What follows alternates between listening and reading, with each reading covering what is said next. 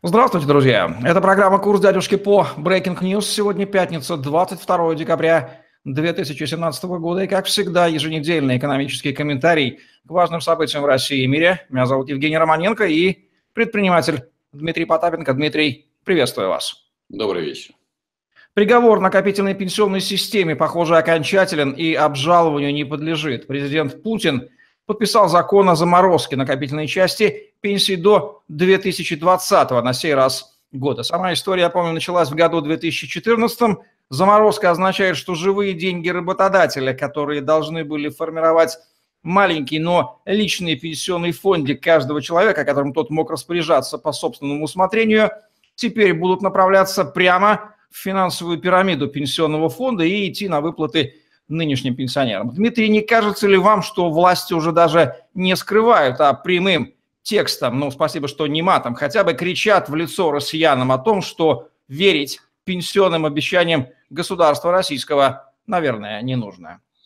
Ну, наши власти, собственно говоря, особо никогда и не маскировались в, в части изъятия наших денежных средств, а то, что они, те цифры, которые приводятся, это абсолютно верно. И я думаю, что не только накопители, но и страховая часть а, прикажет а, долго жить, просто вопрос времени. А, потому что сам принцип формирования пенсионной системы, он категорически не верен, потому что у нас отбирают а, там более 30% а, какие-то там страховые пенсионные накопления, потом уходят в дыру, которую сам Дмитрий Анатольевич Медведев признает, что она там более триллиона, а потом говорят, читрак мы в домике. Так, может быть, начать, ну, я помимо того, что говорю, у нас, если подмонтируют нам фотографии 50 самых красивых зданий пенсионного фонда, так это вообще будет а, прелесть. Напомню, что у нас будет сейчас чуть-чуть дальше еще одна новость, э, но уже такая московская, как московская мэрия а, гульнет э, на праздники. Ну, исключительно, конечно, по нашей просьбе, не никак иначе, потому что не, по-другому они не действуют. А, как помните, я принимаю участие в таком а, казино под названием хочу узнать, как наколет наше государство. Меня это называется софинансирование пенсии. Я несколько лет, по-моему, порядка 5 или 6 лет отчислял 12 тысяч, и вот, соответственно, государство как бы причисляло к этим 12 тысячам еще 12 тысяч. Ну, когда мне задавали вопрос, я же не верю в нашу пенсионную систему, точнее, а в первую очередь чиновников, которые ее создали и управляют. Я сказал, что мне интересно, это недорогое такое спорт-лото, я могу себе его позволить, 12 тысяч а, в год э, отдать, э, чтобы посмотреть, как государство мне будет объяснять, почему же у меня не будет пенсии.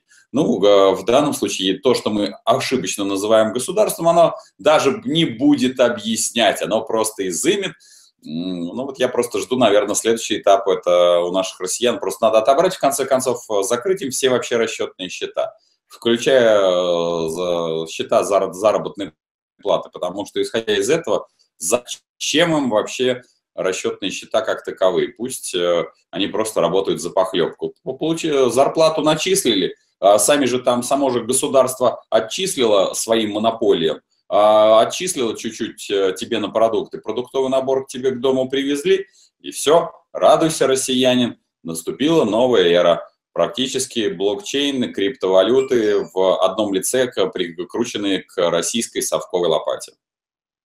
Банковская система России, которая, как известно, не существует, испытывает дефицит валюты на фоне рекордных выплат по внешнему долгу, а пенсионные фонды вдруг резко нарастили скупку госдолга у Министерства финансов, чему, конечно, последний несказанно рад. Это все по данным аналитики Райфайзен банка. Дмитрий, о каких болезнях экономического организма страны могут говорить эти красноречивые симптомы финансовой его системы, точнее ее рублевой части?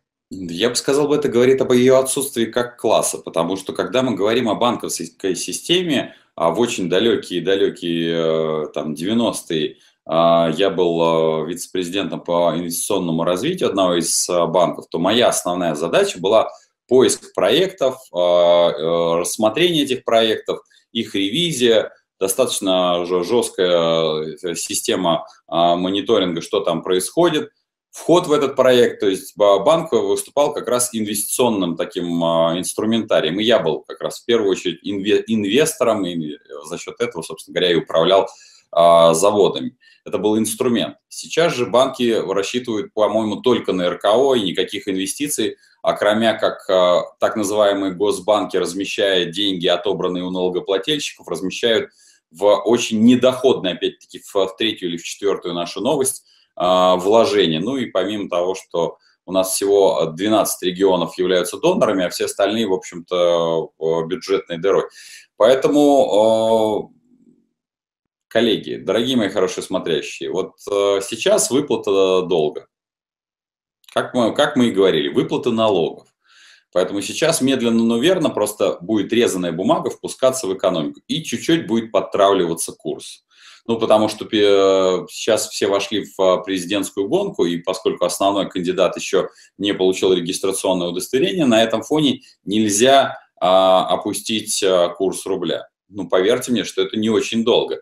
18 марта уже не за горами, поскольку сначала вы, естественно, дойдете, опустите в урночку, голоснете, наш любимый 86, мы все с вами – просьба всех остальных 14 туда же присоединиться. Ну, а потом, собственно говоря, получите, распишитесь стабилизец, как он есть, который не только э, обосновался, но уже и роет норку и прямо так присиживается у нас во всех областях, в том числе и финансовых.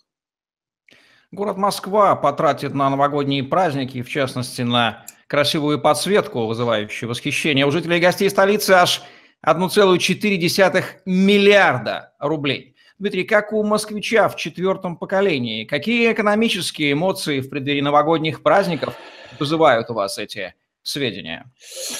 Видите ли, Евгений, я, честно говоря, мне зачастую очень часто бывает стыдно за действия наших властей, потому что, нет, мне очень нравится, конечно, Москва, которая подсвечена, а, когда она чистая, но, как мне кажется, нужно не столько деньги тратить на подсветку, а на уборку улиц, чтобы регулярно Пусть у нас будет не столь э, красиво подсвечено, пусть у нас не будет каких-то новых зарядьев, так называемых мест, куда просажены миллиарды. Пусть мы не будем перекладывать э, каждую неделю плитку, но пусть просто будет чисто, как в обычном европейском городе. Заметьте, что в европейских городах именно чисто и аккуратно. Не воняет, нету этого смога от машин потому что совершенно другой бензин, соответственно, выхлоп по-другому настраивается. На мой взгляд, для того, чтобы жители и гости столицы могли порадоваться уже имеющимся историческим памятникам, на мой взгляд,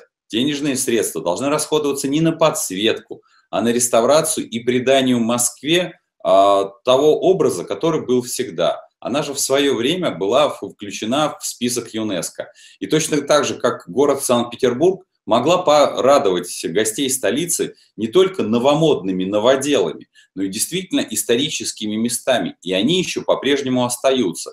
А тем, кто ходит по Москве, я просто, ну или москвичам, знаете, можно отойти 500 метров от Кремля и увидеть такие развалины трущобы, что это просто ужас. Ну, для самого простого примера попробуйте просто пройти от э, там, библиотеки имени Ленина и дома Пашкова а, дворами и за, зайти за Министерство обороны. Вы увидите, какая там разруха. Войти, безусловно, в, во дворы к арбатские, да, арбатские дворики, которые тоже а, там а, загажены так, что не, не балуйся. Не надо подсветки, пожалуйста, просто приведите это все чистенько, реставрируйте и все время убирайте, расходуйте наши деньги налогоплательщиков – на поддержание исторической красоты всех наших городов. Нам есть чем гордиться в наших городах, как в Санкт-Петербурге, так в Самаре, в Саратове. Есть. Концентрируйтесь на этом. Не нужно новоделов. Новодел – это освоение средств. Ну и с подсветкой точно такая же.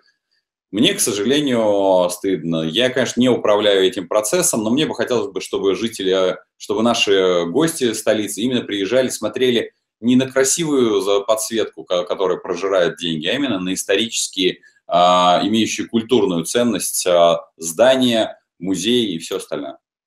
Санкционная петля медленно, но верно сдавливает худеющую шею российской экономики.